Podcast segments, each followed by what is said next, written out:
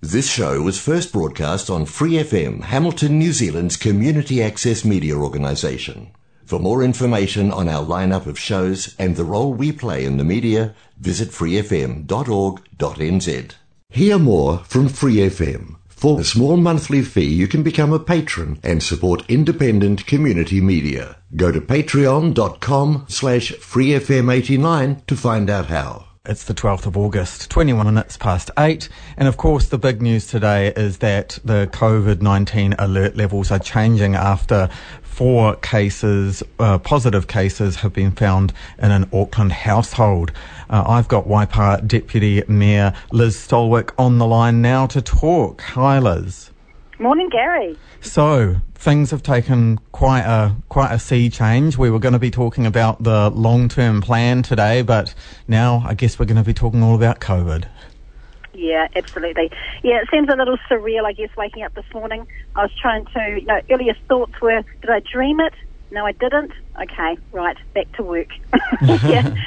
So, so yeah, a little, a little bit of a, um, yeah, a change of plan, of course, uh, for us at council but nothing we're not prepared for. Uh, you know, this has been highlighted to us. I guess uh, central government have been uh, issuing, I guess, a few clues uh, that this, you know, possibly, probably will happen. Uh, so, in the background, of course, we've been uh, in some ways ready for this and and ready to, yeah, kind of. Yeah, look at our communities and look at how we can continue to help. So, were those clues that central government was providing just sort of being being really cautious and being working under the presumption that we were going to have an, uh, a community transmission case, or was it about this specific case that they were already starting to prick their ears up about? I, I actually think that it was in some ways a little inevitable that there was going to this is going to occur, and I think when you look around overseas, this is very, very hard to contain. It's highly contagious, as we know. Um, I, I, don't think that there was any necessary, um, there was no information that was real. I think it was absolutely cautious, um, you know, sort of uh, cautiousness that they were inflicting into the community to make sure that if this day did come, that we would be ready for it. Uh, and and I believe that we are. We've all been here now, Gary. Um, and the, I guess the reminder is that we are only at level two uh, here in the Waikato.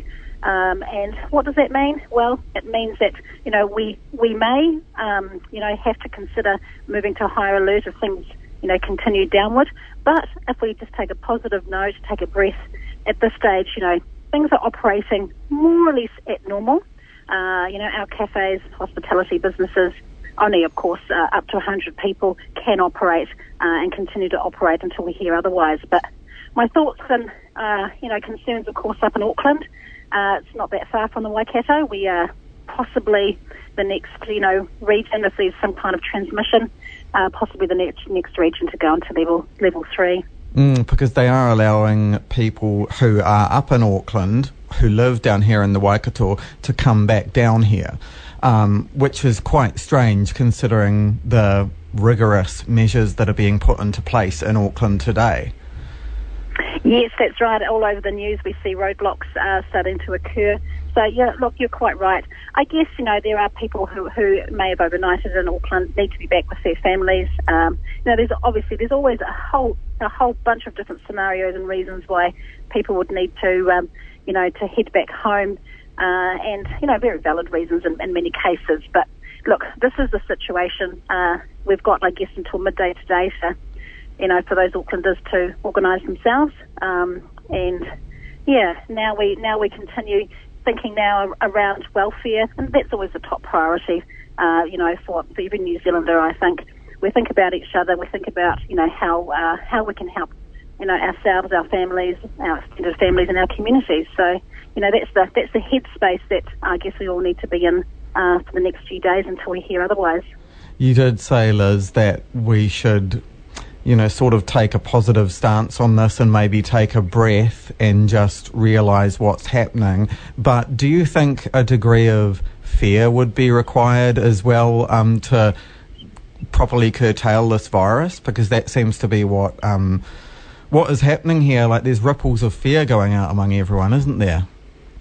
Yeah, there is. Because I guess we, we simply we want to all save you know our jobs, our our businesses you know, there's a bigger picture here, and, and we all understand, you know, what's the bigger picture, what our what our world has looked like over the last hundred days, and it's been a a, a, a, showcase for, for the entire world, but how you can manage something.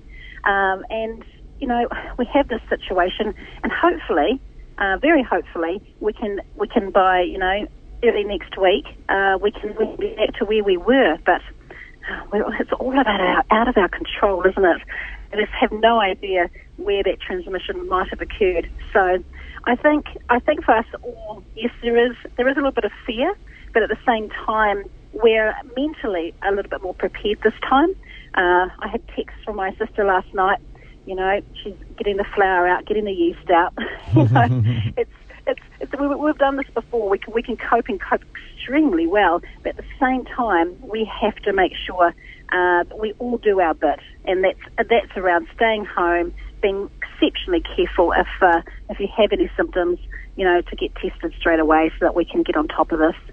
I'm speaking with Waipa Deputy Mayor Liz Stolwyk. Now, Liz, you're also um, the manager of Mighty River Domain. How are things looking for that, uh, given the current environment? Right. Well, yes, um, a little grim at the moment, to be honest, uh, Gary. So we, to be fair, um, so many many people will know out at out at Karapiro Domain, we hold a number of large events. So we literally this weekend had just got back on our feet. We uh, were hosting uh, a large uh, function on Saturday night. Next weekend we had two very large functions as well, uh, followed by the North Island Secondary School cycling champs. Mm. So all of these uh, events I'm talking about all over, well over 100 people. So yeah, things are looking a little, I guess, shaky. Uh, but we'll we'll wait for the announcement uh, later on this week to see, you know, what uh, what changes there might be. But at this point, yeah, I mean, prepare for the worst, hope for the best. That's that's really all, all that we can do. Yes. Now, um, and what does this mean for you as deputy mayor and as councillor? I mean, are you in over your head already? no, not at all. So, so look, um, I guess we have um, for for a number of weeks now, uh, you know, been preparing, you know, for this this type of situation, you know, possibly to occur. So we have a lot of things in place, and our welfare, in particular, our civil defence um, emergen- emergency group, they are ready at the fingertips. Uh, you know, to to head back into any kind of, um, you know, you know, any kind of I guess, situation that, that we that we need to look at. Uh, but yeah, as as deputy mayor, as councillor, yeah, there are obviously several meetings, uh, lots of discussions to be held um, over the, over the next few days. Uh, but you know, again, lot of that directive uh, comes from central government uh, around what levels look like and and how we integrate that into our own communities. But yeah, like I say, number one importance is welfare. I have a meeting uh, a little bit later on today uh, with all the welfare agencies in Cambridge, uh, and uh, and so we'll be talking, yeah, just around uh, what this might mean, and just be ready to go, you know, if, if we if we need to. Do you think Waipa District Council will be quite involved in the measures that may have to be taken in Cambridge, Te Awamutu and other centres? Yes, well, I guess we've always taken a lead role with civil defence. Uh, so we have a, I guess we have a group controller within um, our council, uh, and and so you know our council chambers were set up, you know, as that uh, civil defence um, sort of um, uh, spot over um, the whole COVID nineteen lockdown anyway. So we have already been through this, and it's a it's it's and, and in fact, you know, learnt a lot of stuff um, mm. over that time. And, in, and a lot of uh, there's, there's one common uh, quote that I hear around our table, and that is we were, we were building the plane um, and flying it at the same time. you know, when we were in lockdown. So you know, it was a little bit. There were lots of unknowns at that time, never having been through this before.